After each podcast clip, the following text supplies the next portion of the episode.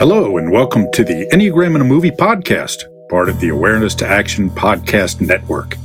This is the podcast that looks at one film in each episode and uses it to explain the nine types and three instinctual biases of the Enneagram model of personality.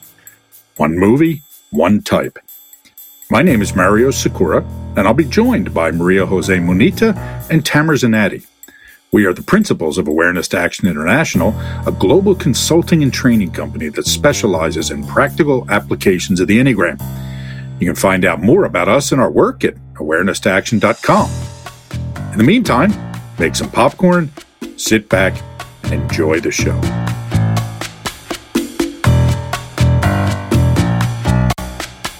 So, hello, everybody, and welcome back to Enneagram in a Movie podcast. This is the part two of our conversation with Tom Condon. Last episode, we talked about the movie Jerry Maguire and Enneagram Type 3. And since we had the, uh, the pleasure and the luxury of having Tom with us, uh, we wanted to uh, go on to talk about some other things, some of them movie related and some of them not. I'm Mario Sikora, and I'm joined, uh, as always, with Maria Jose Munita. Hi there. And again, we have with us the, the legendary Tom Condon. Tom, how are you? I think legendary. That doesn't that mean you're old? It does, yes. But oh. I, you know, I'm being I'm being nice, Tom. Interesting. You can be old and not legendary. So this oh, is okay. true. That, yes. yes. Yeah, I was aiming for that. All right. So, Tom's a, a, a, an old and good friend of uh, both Maria Jose and I. We've uh, spent a lot of time together over the years in various Enneagram conferences, and whenever we happen to find ourselves in the same city at the same time, that has included some interesting places over the years. So, it's uh, we, we've had a lot of fun together and always enjoy talking with Tom. And he's uh, one of the Enneagram teachers, as I was saying before, that I have learned from. Tom and I take different approaches to things in a lot of ways, but I have a lot of respect for uh, Tom and his work. It's intelligent and thoughtful and focused on results, uh, which I appreciate. You know, I also appreciate the integrity of your work, Tom, and how you're willing to think about things you believe in or your experience and take a fresh look at things. Uh, I don't say, see that often. Yeah, what's that all about, Tom? What's that, what's that thinking thing? it's it's it's reality based. ah, okay, good, good, good. All right. So, uh, speaking of reality based, uh, Maria Jose, you know, has some questions. We have some topics we're going to talk about. But go ahead, Maria Jose. Yeah. So, as you were saying, I have spent a lot of time hanging out with you two. And for the people who are listening to us, you might not believe what these two talk about, but. so you would think that they talk about Enneagram theory or very kind of high level high minded yes. Yes. High minded yes. Yeah, yeah, now they might. I don't see this as a high minded thing but well so not when, not when me. you're around. Not when you're okay so maybe it's just me that you're pretending yeah. but uh, so I, I need you to to explain to me what is it about zombie movies that you older teachers of the Enneagram enjoy so much because it's not just you. I've had experiences with Ross as well. And there's something, mm-hmm. in my view, a bit pathetic, but but you seem to really, really enjoy zombie movies. So what is it about these movies that you enjoy so much? Uh, good zombie movies. Uh, oh, okay, that makes a difference. There aren't that many, yeah. There, but there's a lot of really crappy ones. The the crappy ones lack the depth and the texture and the the themes and the implications that the yes. that the good ones have. Yes. Um, so, so, so first of all, zombie movies are just cool. Okay. I mean, there's just nothing cooler than zombies. The idea of these soulless, mindless creatures roaming the earth, you know, for one thing. There are also profound philosophical questions about this. In fact, there is the, you know, this whole uh, question in philosophy called the zombie dilemma, right? If you take a human and they're exactly the same as a human is, but they have no soul, no anima. You know, what are you left with, right? So this is much more high minded than you might realize, Maria Jose. Um, but in reality, it's just this cool idea that there are these creatures attacking you, and the only way to stop them is to bash them in the head. I mean, what's not to love? Well, also, it they do they do crop up when the economy turns down when there's natural disasters, when there's pandemics. They pop up a little more, and it has to do with reflecting a feeling I think that people have in a broad way. But mm-hmm. that's all the thought I've ever given to it. I mean, those zombie movies. What's the matter you, with uh, Do you see any correlations uh, in zombie movies with the Enneagram? No, not particularly. well, between uh, fast fast zombies and slow zombies, slow walkers, uh-huh obviously three and nine. yeah. yes. So uh, for those just, of you, that's just common sense. Yes. Yes. So so for anybody who is not you know an aficionado of zombie movies, there are basically two kinds. There's the there's the fast zombies and slow zombies, right? And the slow zombies are the ones who are just kind of you know um, you know bobbing along uh, slowly and stupidly, whereas the fast zombies are rabid. Um, Tom, uh, give me your top two or three zombie movies for people who are interested in exploring are, this topic. Further. Are we going to cut this part out? No, no, no. This no. is great. This is this is. Hmm, interesting. This is what our fans want, Tom. All right. Okay. Well, Shaun of the Dead, 28 Days Later. What would be another one? I'm not sure. Juan of the Dead, the Cuban one. Yes. That was pretty. That was pretty good. Uh-huh. That, I think that that movie, when I heard it from you, because I've never watched one, I will that thought will never leave my kind of mind um, mm-hmm. because of yeah. It was yeah, well, this is this is how it starts to affect people, and it's really it really leads to some useful therapeutic inroads. Yes, yes. So, so I'm with you there on Shaun of the Dead, uh, the, the the greatest of the zombie comedies. Uh, very funny movie. 28 Days Later, you know, a fast zombie classic. I will say that 28 yeah, 28 days later, and then there was 28 weeks later. 28 days later is probably the only movie in my adult life that just scared the pants off me. Right? Mm-hmm. I remember, I remember seeing that in, in a theater, and then going home to my empty house. It was before I was married, and turning on every light uh, mm-hmm. in, in, the house as mm-hmm. it freaked me out. I also agree Juan of the Dead was a great one. I'm going to give some credit to World War Z. Okay, the Brad yeah, Pitt that was a good film actually. Yeah, I, I, think so. It didn't get the recognition it deserved. I'm also going to throw in there the original Dawn of the Dead about the shopping mall. And yeah, the remake right. was good too, but the, the, original was great. Yeah, the one with Sarah Polley. Yes. And, and Ving um, Rhames, yes. Also, there was one about old people in London where the the oh right right right I can't remember the right. name of it though where the right there were scenes where the old person was walking on a walker and the zombie was a slow zombie, so he outran them. That kind of thing. All right, good. So, uh, so zombies are cool. We've established that. We've established that certain Enneagram teachers have a bizarre fixation on uh, zombie movies. When we have Russ on the show, we're going to have to talk about zombies again, as well as Pulp Fiction, which I know Tom's not a big fan of. Tom's not a Quentin Tarantino fan, right? So, um, that was a good film. Oh, you liked? Okay, all right, good.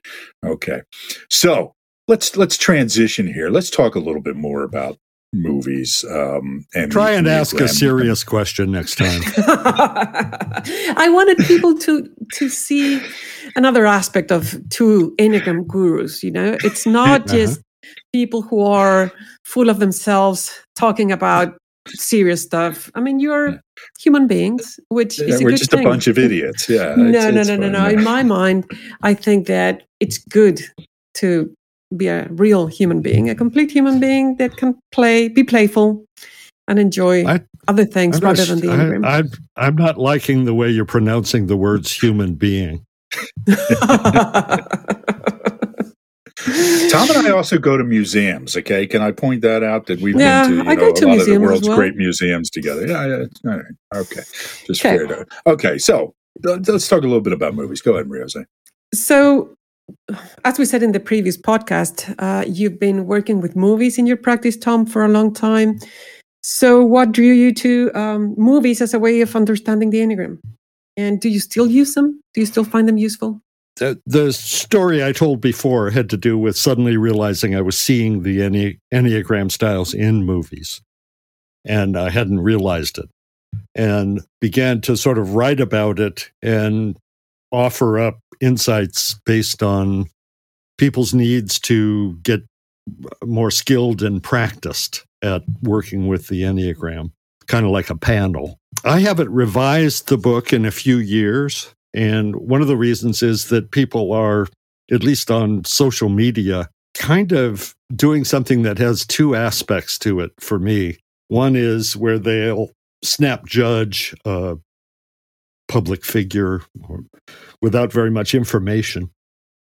And then the other the other side of that is sometimes that's a facet of learning because the Enneagram is easy to learn but difficult to master.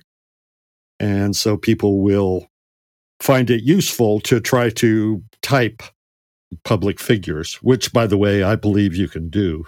It had that purpose originally to, to help people just get good at it. And then there is this other side to that where I don't think they're getting good at it. I think they're playing a party game and yeah. that that aspect of it is pretty unfortunate and nothing you want to enable. I agree with you. I, I also believe that you can type public figures, um, but you have to be really careful about it, right? And I personally try to avoid it because I usually don't want to put in the energy to assuming I have it right, you know, or, or feeling mm-hmm. comfortable that I have it right.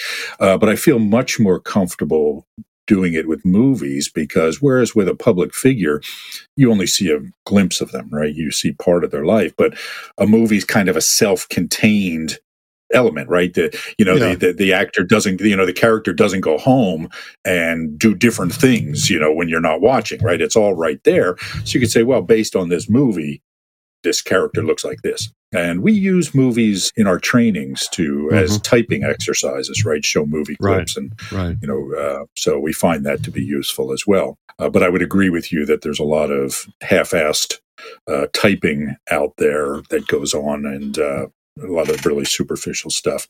Well, when somebody pulls it out of the top of their head and they just think that you can actually type based on very little information, they're not yeah. really taking it seriously, whatever else they're doing. And right. then, you know, they lots of people say you can't type public figures, but I think that's entirely dictated by the amount of research you do. Mm-hmm. Yeah. That's all. Yeah. And I know that's something you spend a lot of time on, right? That you're cautious and about assessing people, but that you do do your homework on it, which is something I've always respected about you. The homework is, I mean, it's sort of like a, uh, typing a real person. You know, you mm-hmm. may need several passes at it.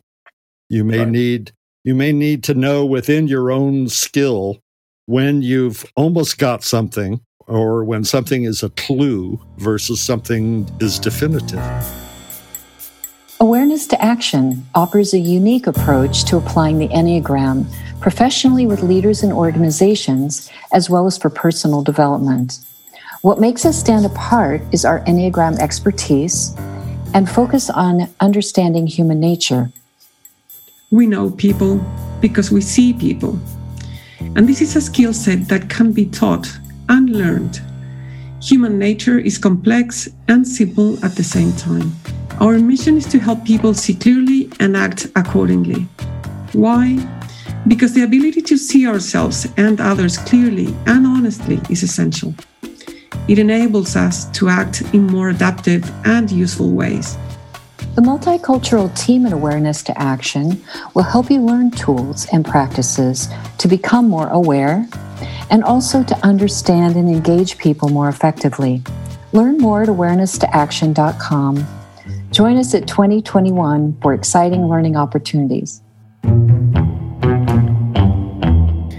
So, what changed in your book? What kind of edits not the specific ones, but uh, what are the main things that changed between editions to address what you just mentioned? More. Just more. yeah, more films. And I've been g- taking notes on films the last few years, even though I haven't included them in the book. But I still kind of keep an eye out for it. Yeah. That's good. Yeah, I, I, I, think we need to make the point that we have to be careful with these things because, as we are living proof of, any idiot can start a podcast and start talking about Enneagram in the movies, right? So, you know, buyer beware when you watch these things on YouTube or uh, listen to people talk about it. Uh, you know, make sure folks, you and folks are doing their homework. Or just just knowing when you don't know, just knowing yes. what you don't know. That's yeah. that's really helpful. And to keep to be open minded and consider our assessment as a hypothesis that can change if we hear or see yeah. something kind of new information. And stay open. So, uh, what movies would you recommend for people who are interested in the Enneagram? I saw a movie a couple of years ago that is on Netflix called The Founder with. Michael mm. Keaton. And it has a, he's playing a three. He's playing Ray Kroc, the guy who McDonald's created McDonald's, basically. Yeah. And the movie is all about his search to for having a good assembly line for making hamburgers, and, and the various steps he took, you know, throughout. I don't know why we needed a movie about that, but it's not a bad movie. It's kind of odd, and he he kind of stole McDonald's from a couple of brothers in yes. Southern California who started the original ones and they're played by a one and a two, and and mm. and he's playing a three, and it's mm. it's it's pretty obvious. That's a mm. that's a pretty good one. It's still around. The imitation game is pretty good for fives. Uh, for, for a you know a kind of yeah, microscopic Cumberbatch. Yeah, who yeah. I think might be a five himself. He always uh, seems to play one very frequently. Yeah, yeah he tried to play Julian Assange in a not very good movie. Oh, really? Yeah. But he played him as yeah. a five also, which Assange is a five. Okay. He's kind of also the uh, the latest Sherlock, right? Mm-hmm. In right. the BBC series and plays a right. good five character there. Yeah. Uh, there's a movie called Grandma with Lily Tomlin, and oh, wow. it was out a few years ago, and it's uh-huh. it's a really good eight. Oh, and uh-huh. she she barrels her way through most of the movie and then catches herself and starts to apologize. Mm. And this is this is it. There's a kind of contrast and a kind of arc that eights mm. go through anyway. But that's a that's a good film. Inside Out, that cartoon seemed to me like it had a seven and a four in it. Mm. Yeah, I, I still haven't seen that. Yeah. You should. And a you one, see that too, yeah. And a one also, uh, Lewis Black yelling and there's a, a movie by Jim Jarmusch called Paterson. Oh yeah, yeah, yeah. And he's yeah. playing a nine. The, yeah, great I thought nine. pretty conclusively. And yeah. his girlfriend is a seven. Mm. The yes. uh, Iran- Iranian actress. Yes, yes, yes. He was the uh, bus driving poet. Uh, yeah, that's who, it. Every, who every day would walk home to the same place, past the same mailbox. Mm-hmm. Yeah, Good. yeah, great. And there's an old movie that you might uh, look for. It's it's on. It's available through various venues, uh, which is a great two. And the movie is The Prime of Miss Jean Brodie. Uh, it's great for for Enneagram studies. It was a big hit okay. back in the day. Any Woody Allen movie, any Mel Gibson movie, you have phobic yeah. and counterphobic sixes for the most part. There's a, yeah. a movie I mentioned to Mario called 13 Conversations About One Thing. And it's got a great, uh, Alan Arkin is also a six, and he's in it. Mm-hmm.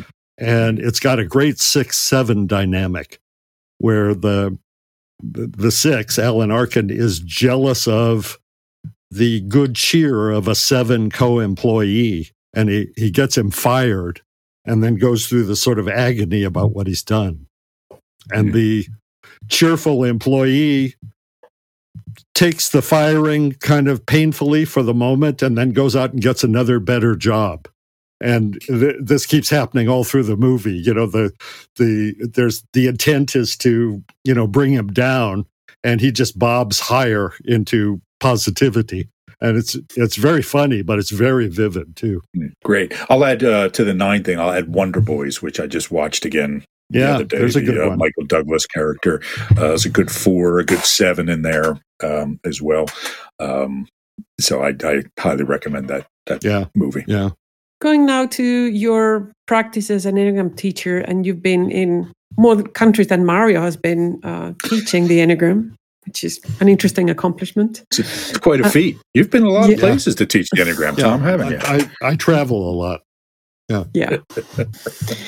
so, in your experience, how do students learn better? What is the context in which the learning can be enhanced and be deeper and more effective? Do you have any particular things that work? In my background, there's NLP, and NLP has a whole set of practices for what you call modeling. And it's what threes do in their defense, but it's also got to do with uh, modeling a, a a mentor, let's say, having a role model. And one time I went to a shamanism workshop with an anthropologist, uh, Michael Harner, who had been studying shamanism in South America and had made a bunch of kind of very simple methods out of it.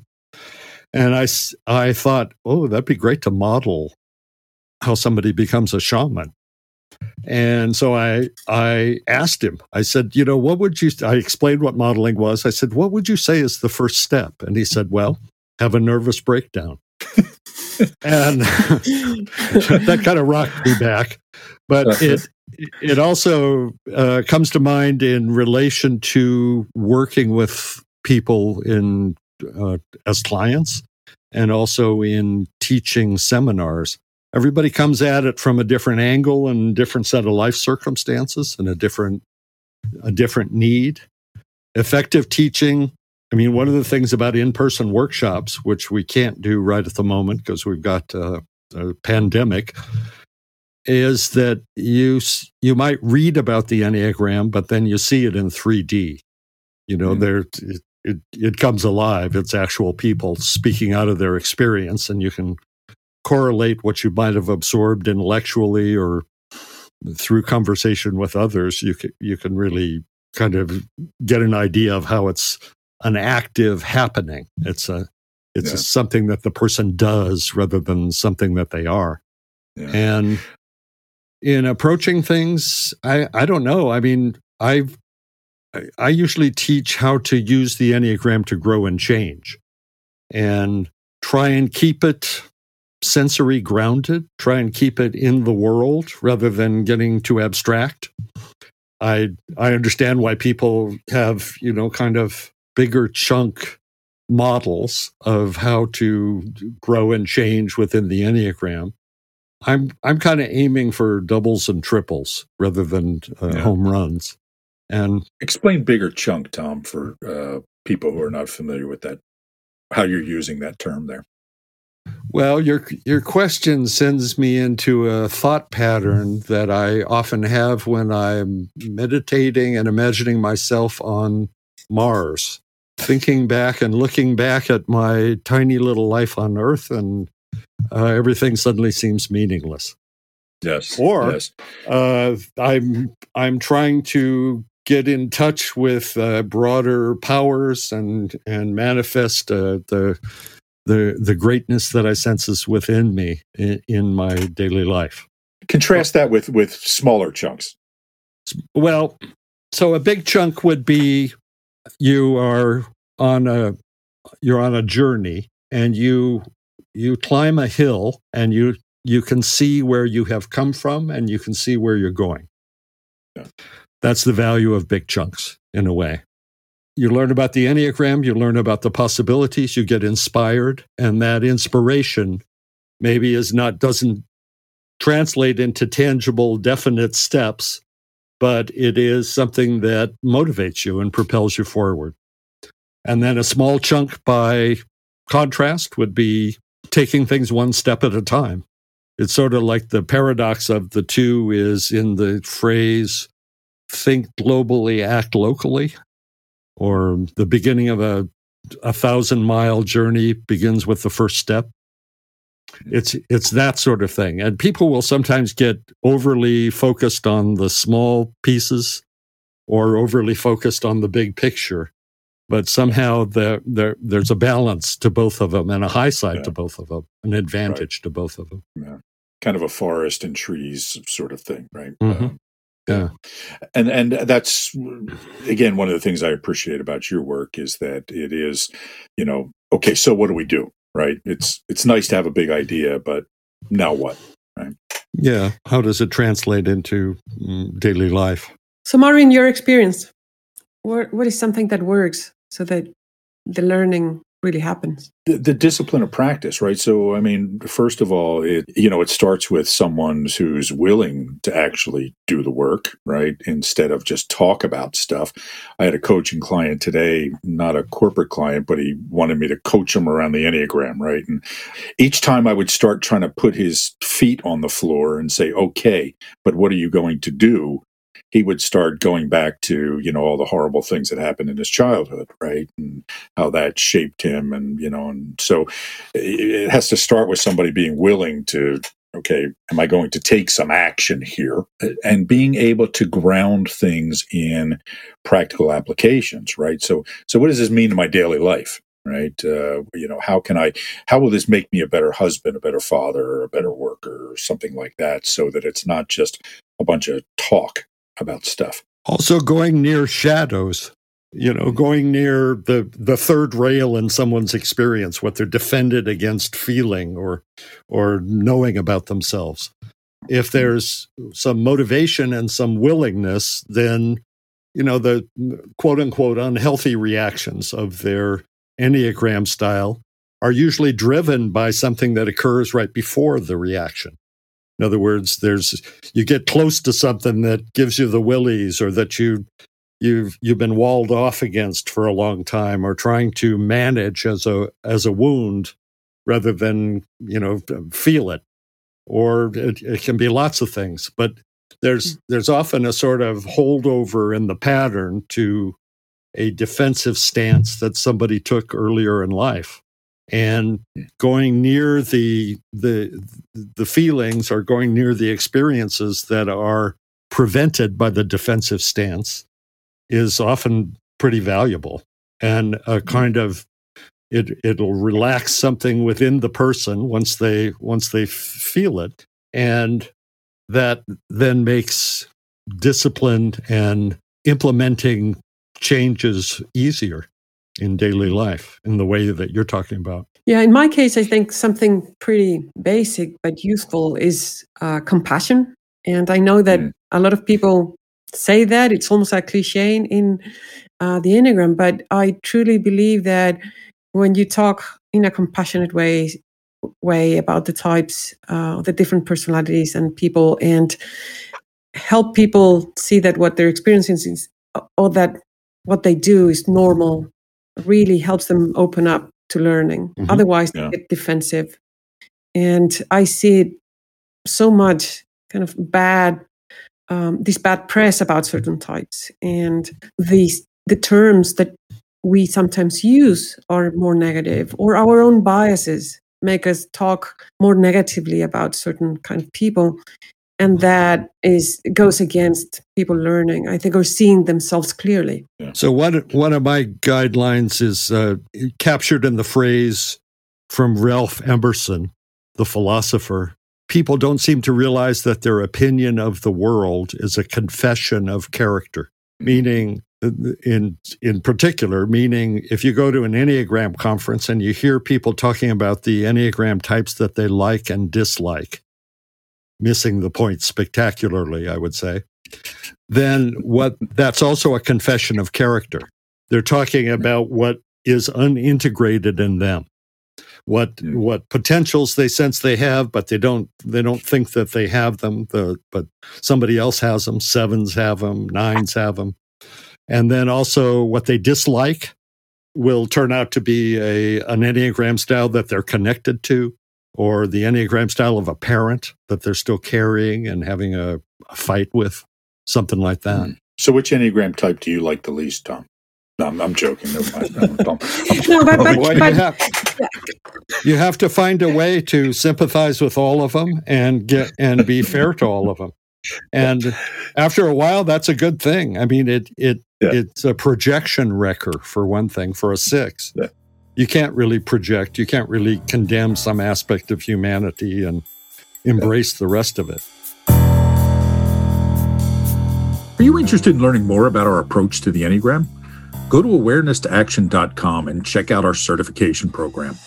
We offer a clear, concise, business friendly, and science minded approach while maintaining the depth of traditional approaches to the system. At Awareness to Action International, we're the leading innovators in the theory and pragmatic applications of this system to all aspects of the work environment, including leadership and personal development, team building, diversity and culture, and managing change. However, this approach is not just for the business world. A lot of people who attend our trainings do so for their own self development or spiritual growth.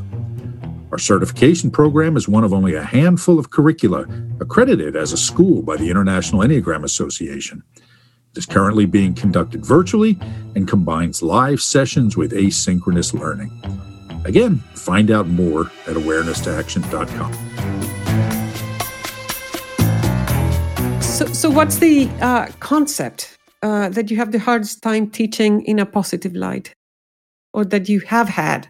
It could be a personality style. It could be theoretical concept that you don't respect or didn't respect, and now you do. So, is there anything that you have a hard time teaching in a positive light? Well, I don't think I would teach it. Yeah, let me give a context for that. Uh, uh so, uh, you, you, know, something that uh, you know Maria Jose and I talk about sometimes is how we have to be careful about letting our biases slip in. For me, for example, I have a hard time, uh, and this won't come as a surprise to you, but I have a hard time seeing and understanding male twos. Right? To me, it's just like, you know, why would that be? Right? I mean, not why would I have that issue, but why right. why would there be a male too? I, I, I tend to be blind to them, right? And again, that mm-hmm. reflects, you know, some of my issues and biases, as you said there, right? It's easy to see and why. They're, they're uh, often uh, they often manifest the style differently than than female twos. Mm-hmm. They really do. Mm-hmm. Yeah, or when we're teaching the instinctual biases, we sometimes see ourselves being a bit more negative about transmitting or preserving than navigating or sexual and uh, mm-hmm. self-press rather than social in our case in the other terminology so it's not like we don't like them but instinctively or, or non-consciously we play it in a way that they don't seem that good sometimes well i mean those are all things to work on i yeah. mean from my standpoint the uh, anytime i found a bias i would really try to kind of uh, pull up the ego weed that was you know uh, involved yeah, in yeah. it and figure out what it meant about me. I mean if you know mario you're an eight and you got a built-in connection to two right. if you're reacting to male twos then that says something. Yeah. you know, it's, it's and it's, it's for the mill. yeah which uh, absolutely. And what's interesting for me is not that i react to them in a negative way. I just have a hard time seeing them right yeah. when i'm assessing yeah. someone it it's like the last thing to occur to me oh this right. is a two right you know so yeah. it's it's you know it's not a hostility in, a sense so much as no just, but there could be an i statement in that somewhere sure of course yeah, of course.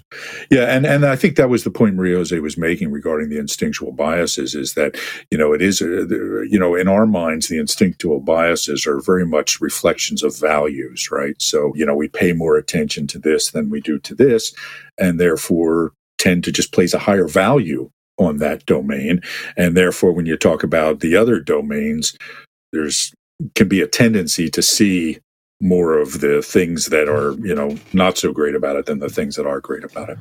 So, For me, but, the um, the instinctual biases are really complicated because mm-hmm. we talk about somebody being a self preservation subtype, but there's there are people who are uh, equally self preservation and social. There, in my experience, there are people who have all three.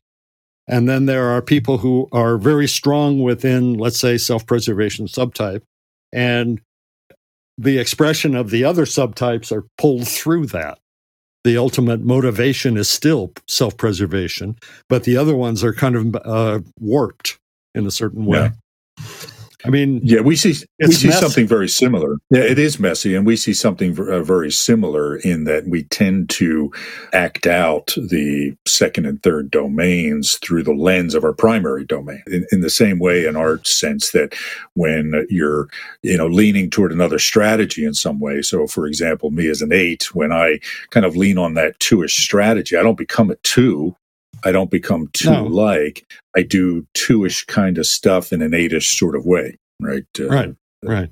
So, so this idea, so, so uh, something I'm curious, and I, and I forget exactly what it was you said there that made me think of this, but so it's a different world, Tom, when, you know, today than when when you started teaching, when I started teaching, even when Maria Jose started teaching these things. Uh, there's a, you know, when I first started learning the Enneagram, you know, there were a handful of books. There was your material. There was, you know, Don and Russ's. Actually, at that point, it was only Don on the books, and you know, Helen and a few other things. Uh, give me a give me a state of the enneagram from your perspective and i know i'm kind of opening a door here that uh, you know uh, you know might not uh, be that happy to talk about but tell me how the enneagram world's different we can't today. we can't use the word viral anymore uh-huh. Yeah, this is true. It's taken on a different meaning, huh? But it's gone in all kinds of directions. And yeah. that seems like it could have been predicted. Talking a little bit earlier about the party game Enneagram, and there's a, a way in which it's spread wide but trivialized. But then it's it's made to be applied. And so it is being applied and being applied yeah. through a range of human endeavors. Uh, ultimately, this will be used for somebody's highest aspiration and wanting to kind of transcend their personality limits. And then somebody, some idiot's going to use it for uh, eugenics at some point. I mean, it just seems obvious. It's, so the whole range. And then uh-huh. within the little Enneagram movement, I would say that about 2006, 2007, it started to sort of split in a mm. in a subtle way, uh, not an antagonistic way. But that's when business consulting came in and the applications to business and team building and real world stuff. And then there was another arm of it that got more religious or was more uh, kind of formed by the theology that was already attached to the Enneagram, but it became an, uh, a religion in, in and of itself at its worst. Yeah. yeah. At its yeah. best, it's sort of uh, a big chunk framework for gauging how far you are uh, progressing. And then all you have to do is add in the little chunks, the daily right. steps. Yeah, I'll, I'll just note that 2006 was the year awareness to action was published. Um, and uh, so it, it was a groundbreaking moment in Enneagram history. So, uh, oh, that's, that's, that's when I yeah, attended my first Enneagram workshop. There you go. Ruined everything. Uh-huh. I feel. I feel hallowed and honored, and uh, we're we're part of a sacred movement, or not. So, uh, so, so it's it, you make an interesting point. You know, so there is this sort of democratization of the Enneagram, right? This uh, uh, proliferation, and there's always going to be a watering down of that. And there are some, it seems to me, who feel that it should be more closely held and more tightly held. Right. Mm. Uh, I know, for example, with myself, I tend to get frustrated with some of the memes that I see, and you know, what type should you marry? You know, and uh, I've even seen like what you know what's your enneagram type birthday cake flavor you know kind of things yeah. um, what type breathes what type breathes the most right, right. Uh, and uh, there, there, was one I saw recently of you know which enneagram types never think about the past or the future. Um, right. You know, which uh, interesting. And then there question. was a whole list. There was a whole list, yes. and I, I thought every one of them was wrong. so, but I, I also think you know so there's the temptation, and I'll speak for myself here to turn into the grumpy old man. You know, of you know uh, these people people are so shallow these days, sort of thing. And yet, I think that's just part and parcel of the, what happens. And yes, it's a sign that the Enneagram is getting out to more people. And that's not a bad thing.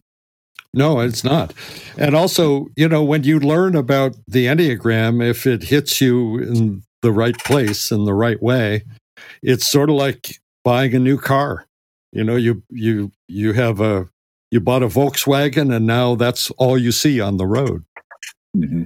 You start looking for it everywhere and it starts right. and it's hard to really learn and integrate and go beyond your teacher's version of it and make it your own. And so you've got that involves a lot of repetition as well.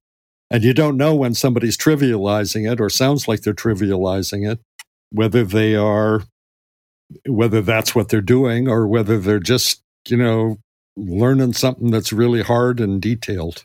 Yeah. So, so I agree. And also th- see that people, and we all go through these phases, but we fall in love with the Enneagram. We see that it's useful. We like it. We see that it's, uh, it reflects what we're seeing in ourselves and other people. But then you continue to try building on it and trying to apply it theoretically to everything and trying to continue to grow the model like all the types that do this all the types that do, do that and to me when i see that i think it can be fun but to me it's a lot more interesting to observe how it uh, how it shows up in real people mm-hmm. how to learn by experiencing the growth of people or the struggles of people instead of trying to continue modeling and right. creating a, a bigger model that explains everything because the more you try to explain the subtleties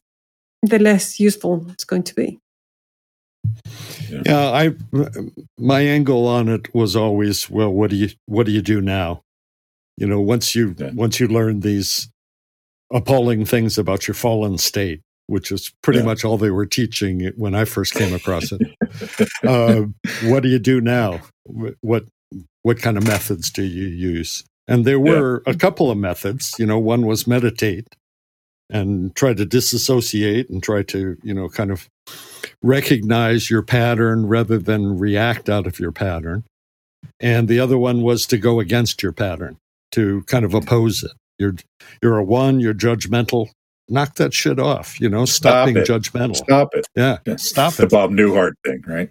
The Bob Newhart thing, and so people would struggle that way, and sometimes it, you know, it it helps in a limited way, but it also kind of strengthens the the reaction as well. You know. Yeah. Yeah. But people are yeah. people are different, even within Enneagram styles. Amazingly, and mm.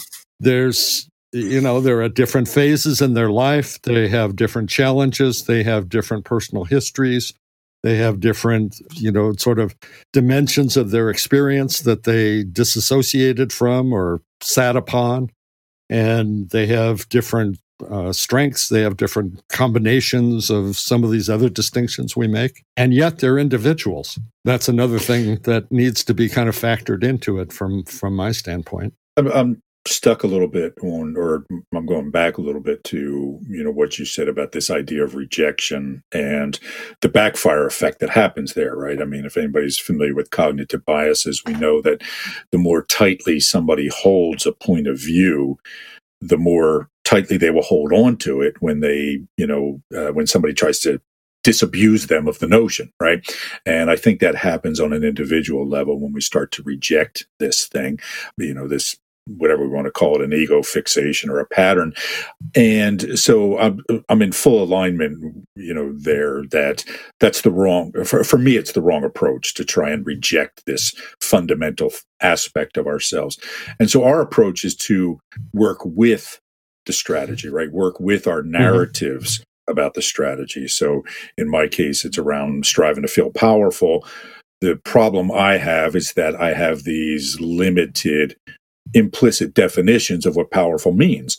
And some of those implicit definitions carry maladaptive behaviors with them. I don't have to be nice to people, you know, they have to be nice to me because that's what being powerful means.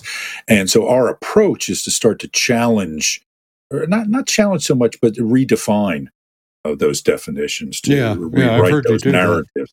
Yeah. yeah. Um, do you do anything similar to that, or you know, what is your approach of kind of not resisting or not rejecting, but working with? So, we're striving to be powerful, uh, the thing I mentioned before would come into it. Uh, what happens right before you strive to be powerful, and what a that that gets you at at a certain point. It gets you to a shadow.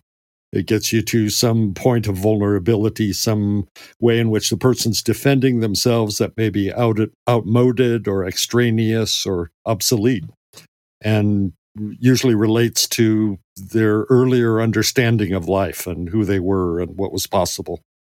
And the other, th- I'm having a senior moment. What was the other part of that question?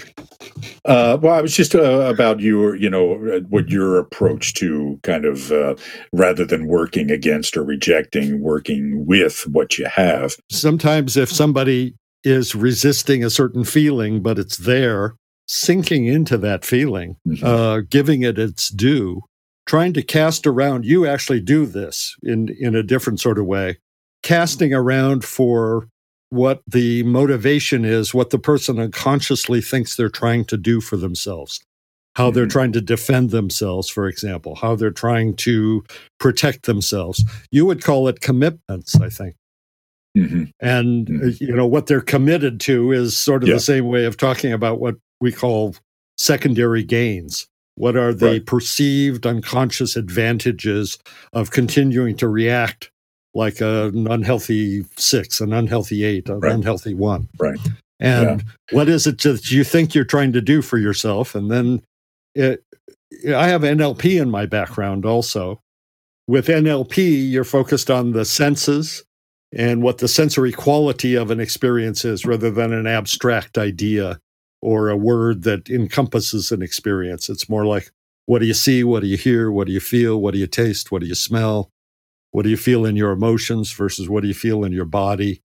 And then there are what they call submodalities, which is if a, a six, for example, is scaring themselves, they don't do it with a small picture, they do it with a large picture. It's got to be big, it's got to be uh, loom over them, maybe, be larger than they are. So they feel like maybe a child in relation to a giant image of an authority figure. There's a soundtrack to it. And sometimes the soundtrack's rather loud. It's sort of like sitting in the front row in one of those multi theaters that we have now where the mm-hmm. the sound is really loud and the pictures right. Uh, right. looming over you.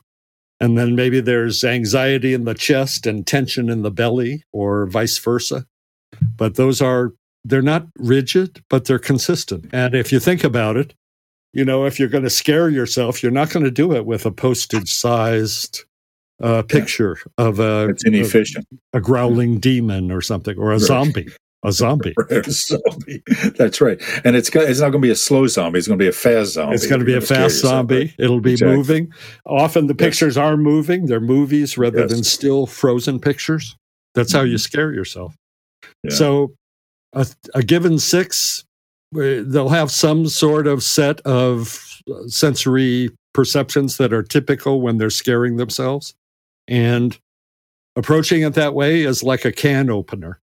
Sometimes mm-hmm. it's another way to talk. You were talking about this before, Mary Jo, the the way in which you can talk about Enneagram styles, and it's like being honest, but without being judgmental where you can, you know, sort of talk in this neutral way. Well, here's the high side, here's the low side. You know, this is typical. Here are some strengths that you that you might not have recognized, you know, that the model points out. And yeah. it, it's even more that way when you can talk about it in a sensory grounded way. Yeah. And then yeah. getting a person sort of aware of and in touch with how they are doing something to themselves you could have terminology like a six is a fear type, but actually a six scares themselves. Hmm. That's different. It's more active, right. it's more voluntary. Or you can talk about nines having a mental fog that comes in and takes them over and they have amnesia for their priorities. But if you work with nines and they say, well, I'm just seeing fog, there's a self hiding in that fog. And one of the ways that I find it useful to talk about that is to say, is to ask the person how they what what their sense is of what they're hiding, how they're hiding. Mm-hmm. Hiding is a more active thing than saying, "Oh well, the fog rolled in and I had to wait till the afternoon before the sun burned it off," and, you know that kind of thing. Right, right, right. Where it becomes an excuse. Are you interested in learning more about our approach to the Enneagram? Go to awareness2action.com and check out our certification program. We offer a clear, concise, business friendly, and science minded approach while maintaining the depth of traditional approaches to the system. At Awareness to Action International, we're the leading innovators in the theory and pragmatic applications of this system to all aspects of the work environment, including leadership and personal development, team building, diversity and culture, and managing change. However, this approach is not just for the business world. A lot of people who attend our trainings do so for their own self development or spiritual growth. Our certification program is one of only a handful of curricula accredited as a school by the International Enneagram Association. It is currently being conducted virtually and combines live sessions with asynchronous learning.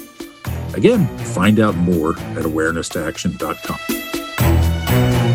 It's it's interesting to me to hear this, Tom, because it's kind of a different angle to what we do but mm-hmm. they complement each other.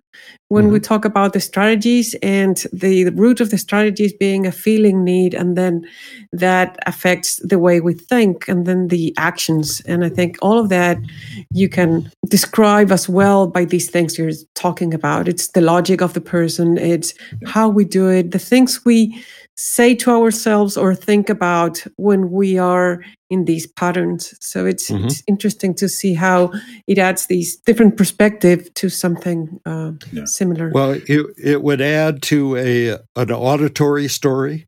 You know, a person tells themselves, "Oh, I missed my plane," I, uh, but what do you expect? I'm Irish. You know, uh, bad luck follows me everywhere. But in addition to that, there's movies in the mind's eye or pictures that are also part of the story. And then there's uh, feelings in the body or uh, habitual emotions that are also part of the story. Yeah, it's it's uh, for me it's it's the idea of uh, the enneagram as a verb rather than mm-hmm. nouns, right? Yeah. It's this idea that it's this you know cluster of things that we do and whether that doing is you know feeling certain things thinking certain things or acting in certain ways but it's about it's it's kind of a label that we put on behaviors and actions mm-hmm. and feelings uh, rather than an ontological you know platonic category in some way it's it's you i was talking with somebody earlier about this today and and it's you know you're you're a singer because you sing right? Mm-hmm. You don't sing because you're a singer, right? You're, you know, mm-hmm. you're not born something and therefore you do it. And that's how I feel about the Enneagram as well, right? We call you a six because you do these certain things and that's the label we put on that. Right. Uh, whereas Maria Jose does these other things and we put a different label on that. Right. But it's really about the, the pattern of action. And when people react strongly out of the low side of their Enneagram style, they're in a state of defendedness, from my standpoint. Mm-hmm. They're mm-hmm. defending something. And usually what they're defending is uh, kind of unconscious or it's got to do with something in their history or some way in which they understood how to organize their experience or uh, a role that they fell into playing in their family system growing up. Mm-hmm. And yeah. so the the for me the ontological part of it is what's what preceded the them right. arranging themselves and using themselves in that particular way. And right. the the past is not a cause, but it's a context in which right. certain behaviors get going. So, so um, we've talked about the benefits or the good things about seeing and understanding the, the Enneagram as we do. And we also talked about the new trends or the new things that are coming up in the Enneagram world. So, what do you envy about younger Enneagram teachers? Uh, what about the num- what they are the number of years they have ahead of them? yeah. So, so, so, what would you take from them. And and here um, I've been teaching the Enneagram for 13 years already. Uh, so I don't see myself as young anymore. So uh, I'm part of this question. So what is it that you would like that you you, you envy of these new teachers of the Enneagram? This this has history to it as well. I first got involved in it and became known uh, when Don and Helen were at each other's throats, basically.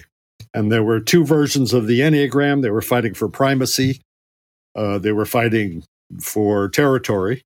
And the it got worse when the, the IEA was created because you know it's one of those umbrella organizations that's supposed to unify business competitors but you know it just makes it makes it more extreme and i i kept and then there were lawsuits also like uh, oscar ichazo sued helen palmer and i thought basically i had a perspective on it from the standpoint of using it to grow and change i didn't agree with or want to join either party I was friendly to everyone, but I, I had seen this before. I'd seen it in the NLP world where people were cutting each other's throats.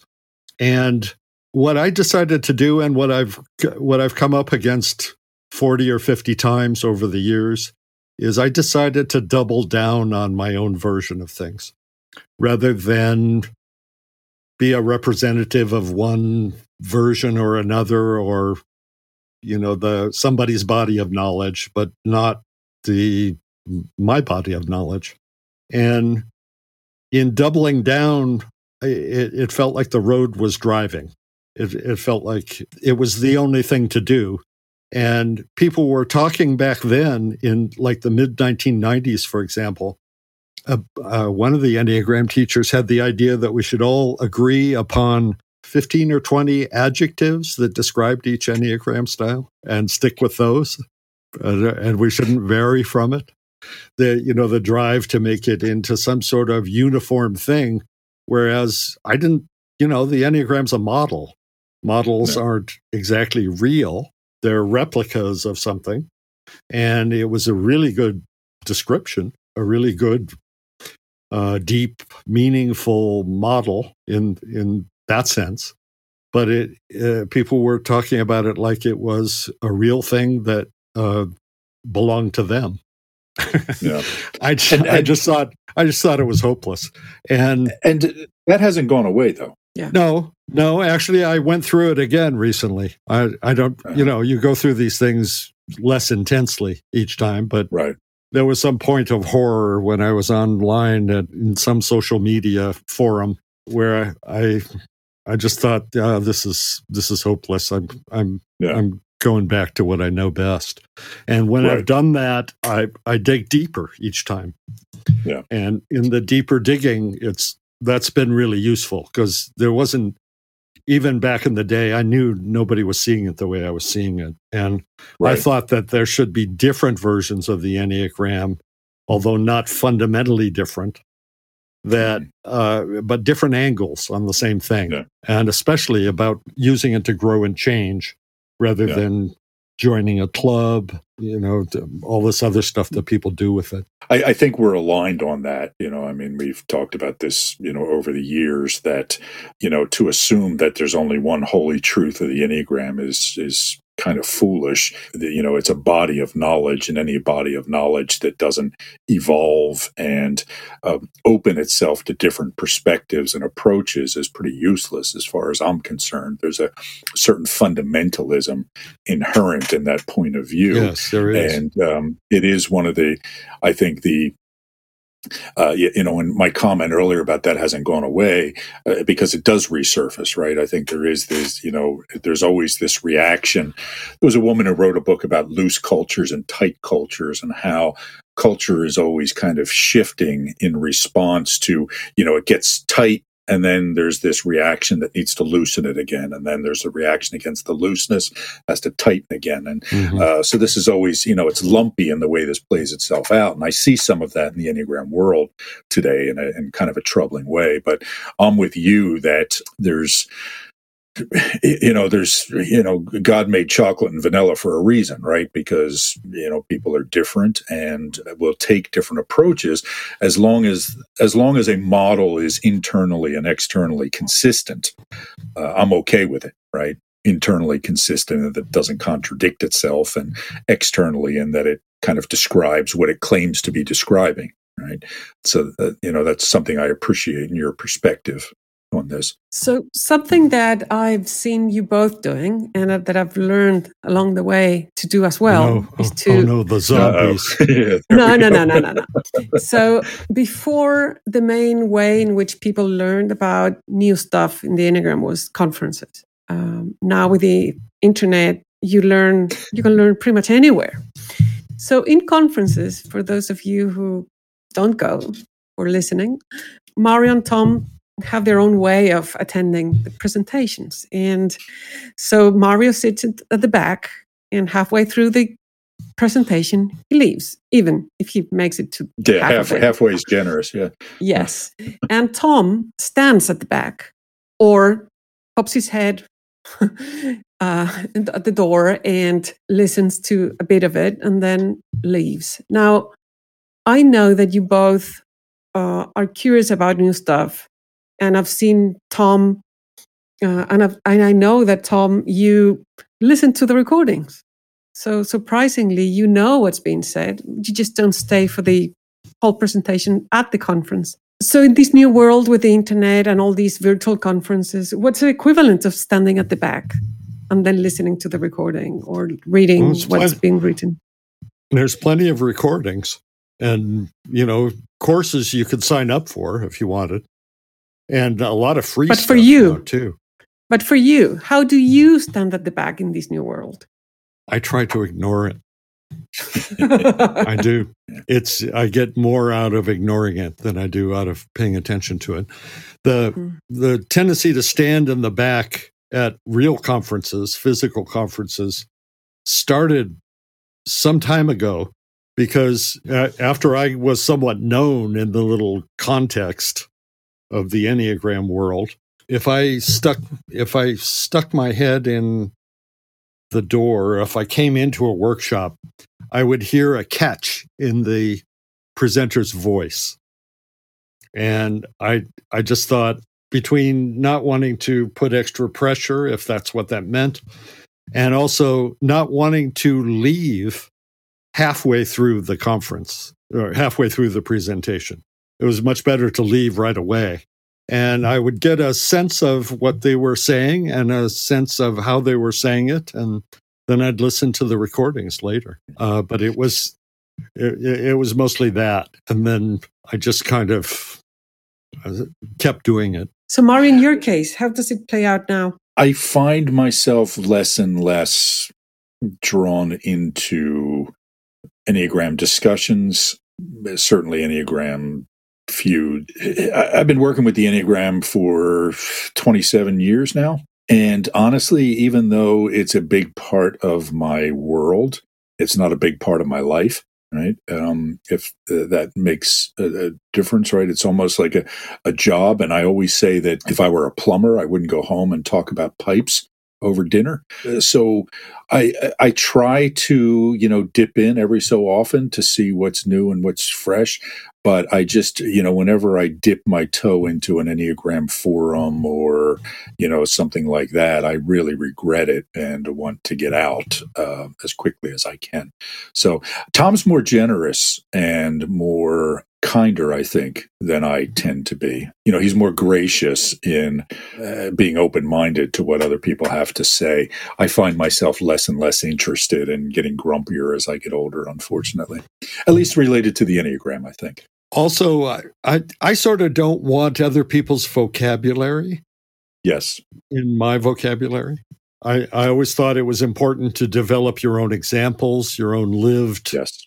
uh, instances of yes. rec- using the enneagram in whatever way and yeah. i thought that was i thought that was better I, I, fully agree. And when we started writing Awareness to Action, I kind of cut down on the amount of Enneagram reading I was doing, uh, mm-hmm. uh, you know, at the time because of that very thing. I wanted the ideas to be coming from my experience rather than things that I unconsciously picked up uh, right. from other people. Yeah, that's that's that's a really important part.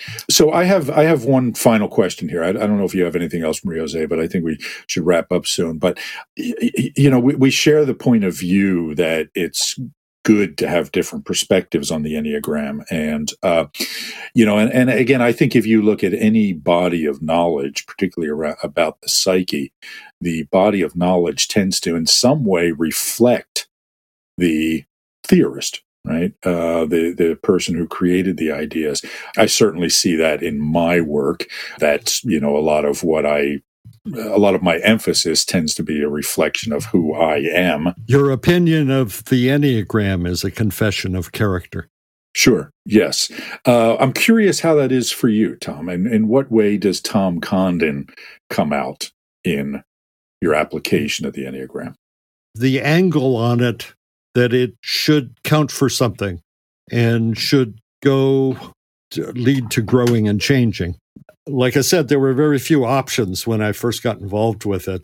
And I think it was a, a polarity response on my part of uh, as a counterphobic six, as a you know thinking, well, this you know this can't be all, this can't be it, and you know there's there's a paucity of methods that go with this, but I know a lot of methods, and right. they a lot of them really apply. And yeah. it it was from that standpoint, and so it was kind of like saying, oh, you know, to the people who were saying, well, here's your enneagram type. It it kind of fell from the sky. It's genetic. You're stuck with it. You know, you can do do do your best with it, you know, and try to meditate on it and go against it. And I thought, you know, there's so many other ways to approach this. Uh, I, I, I, I, and I like that. And again, that's one of the reasons why I appreciate your work so much because it is about method. It is about, okay, I have this piece of knowledge. What do I do with it now? Right. Mm-hmm. I mean, how, how do I make my life different in some way? Is there any particular term? Because we were talking in the previous question about terminology that it you you like it to be kind of your own your stamp on your body of knowledge. So, is there one word that you particularly like about your approach? One term that you would highlight as? Well, using it to using it to grow and change. I, am not really sure about a term or a, a body of knowledge or a, how I'll be remembered. So, and and again, this idea of change. I mean, this makes me think of uh, something that uh, um, I, I apologize we haven't done is to kind of plug your you know website and your work and where people can find out more about you. And uh, your website is the changeworks right? Uh, give all us your website tom. It's the changeworks all one word dot com. Yeah great. Uh, there's i have a lot of recordings and a couple of books and uh, some videos all available through the shameless commerce division hey, uh, I, well, I, I, encourage our, our listeners to go there and to visit uh, Tom and his work. You know, I've been in the Enneagram game a long time, seen a lot of people come and go. Uh, Tom's one of the good guys. So visit his website, read his books, watch his videos, and uh, you'll be better off for it. So, Tom, we want to thank you for uh, joining us uh, for these couple of hours here. Uh, Thanks for having me. It's been, it's been a pleasure. All right, good. All right. Maria Jose, as thank always, you. thank you. And uh, we will see you next time on the Enneagram in a Movie podcast.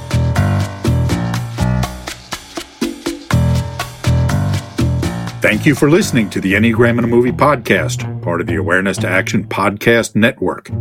Find out more about the Enneagram and our offerings at awareness2action.com.